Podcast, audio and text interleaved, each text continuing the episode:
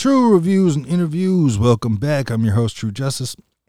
And we're going to be talking about the Daily Laws by Robert Greene. This is our week 19 recap.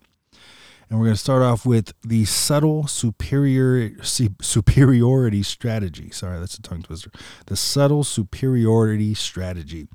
And using examples of uh, paying attention to behaviors rather than words again. So, discussing the employee who shows up late, misses important meetings and other events, and always had an excuse locked and loaded for use. We all know people like that.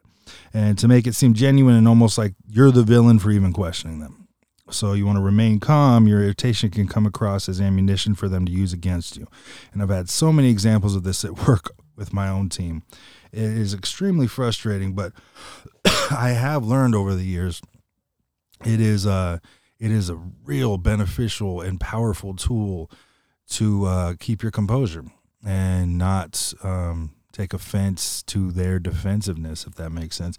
It's um it's you know working with facts and documenting things it's it's accordingly and being able to not I don't know, push it across to them as if you're trying to punish them, but just pointing it out sparks a different kind of conversation.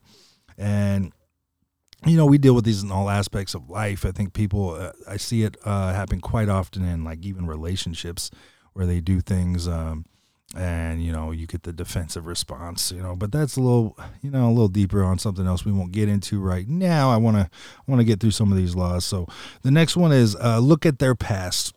And it's you know saying don't take people as their current reputation um, because first impressions, things like that. You know, people could put on a front for for the moment when you meet them, kind of thing. So, um, you you need to pay attention to their history and how they have handled situations when they are under pressure, under the influence, or under the weather. If you choose to associate with someone, be sure you truly know who it is you're getting in bed with. People say a lot of things, but they say a lot more that matters without opening their mouth. Look at how they've, you know, treated others in their past, check the resume and compare that to the individual you see before you now. And this should just, people need to get better at this with everybody in their lives. Um, I don't know. Uh, I don't, I, I, I was locked in a relationship before ever even trying to engage in like the social social media or app form of dating. So I've never experienced what that was like. Um, and it seems pretty frequent these days with anybody I know who's single. You know, of course, you got the bar scene, they're going to do that kind of stuff. And right away, you're meeting somebody under the influence. So it's a terrible introduction. Um, then you got um, the, the Tinders and the, uh, I don't know what else there is really. You have, um, what's up, Mama? Sorry, my daughter wants to talk to me. Oh, yeah, there's leftovers? Yeah, go for it. Um, so what was I saying? The app world. So yeah, I don't know what they all are. Um, I know you know people meet each other on the basics like Facebook and Instagram or um, things like that. I, I, know a lot of people who would just add everybody and send them messages. You know, sliding in the DMs as I keep hearing, and you're you're getting you're getting uh, a persona that isn't genuine. It's it's formulated or it's potentially we you know, I'm sure there's plenty of genuine people out there, but you're getting something that's not real. And you know, you know how many times I, I know somebody whenever they hear a new name, they got to look them up online on Facebook and check their history and check these things and see what kind. Of, and you know, that's one way to do it, but at the same time, that's not real life. That's not a real place. So, um, any chance you get, you know, just just don't fall for the the person right in front of you right away. You got to figure out who they actually are. The uh, the next law is see through the emotional outburst. Um, you know, keep your head on while they are losing theirs. And uh, I like that a lot. I, have been trained in my field of work to always remember we are not the issue when others are mad. We are merely the ones in front of them when they're when they you know when they're losing control. People have so much going on deep down and pent up from the past that we are often greeted with a loaded lashing from someone when we have not done anything enough to justify the level of anger we see come at us. It's important to react. Um, it, it's important not to react with uh, defensiveness or hostility. You know, got to maintain control, and it exposes how they have the issue to resolve, um, not you. Oftentimes, this can be a test, and another reminder to something I loved when I was reading the Will Smith book is his mom said that uh, never argue with a fool because from a distance you can't tell who is who. So uh, I just love that saying so much. But um, next law is don't mistake extra conviction for truth. And I've always believed in the strong standpoint of not having to defend yourself or creating a reputation that speaks for itself so you don't even get questioned about certain rumors or thoughts. However, that is not easily accomplished. Most people are not consistent enough to maintain, and they all share a very similar telling of their mistruths. Pay attention to it. You know, the harder they appear offended, the more guilty they generally are. You want to test someone's ability to handle accusations or honesty. Throw some bullshit at them from time to time and see how they react when you already know what the truth is.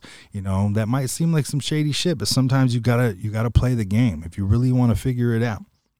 And uh, remember the natural and honest response for the times um, that may come up later when their backs are, backs are against the ropes. You know, that's you figure out how people respond to things. You read their body language. You check the tone in their voice. You see it all. You know, don't miss those signals. That's that's their telling. And sometimes we just ignore the fuck out of it, and it's a shame because people get hurt. Uh, the pattern is the next law. And this law explains the historical mistakes we continue to make by ignoring people's true ability to um, abilities or lack thereof, as we are blinded by their image and charm or illusion of success. And we do this all the time. It's kind of, it's a follow up to the last one. It's we just um, we just ignore the signs. We're not missing them. We're ignoring them. They're right in front of our face. We just choose to believe that it'll be different this time or something seems so good to be true we want it to be so desperately so we we latch onto it and we're scared to admit we're wrong or we think that if we put in enough time it'll get better the next law is be wary of the noble gesture people are often fooled by a gesture distracted by shiny objects and such. Robert Greene chose to tell the story using paintings and taxes, though I believe the most notorious and power use of this tool has been sex.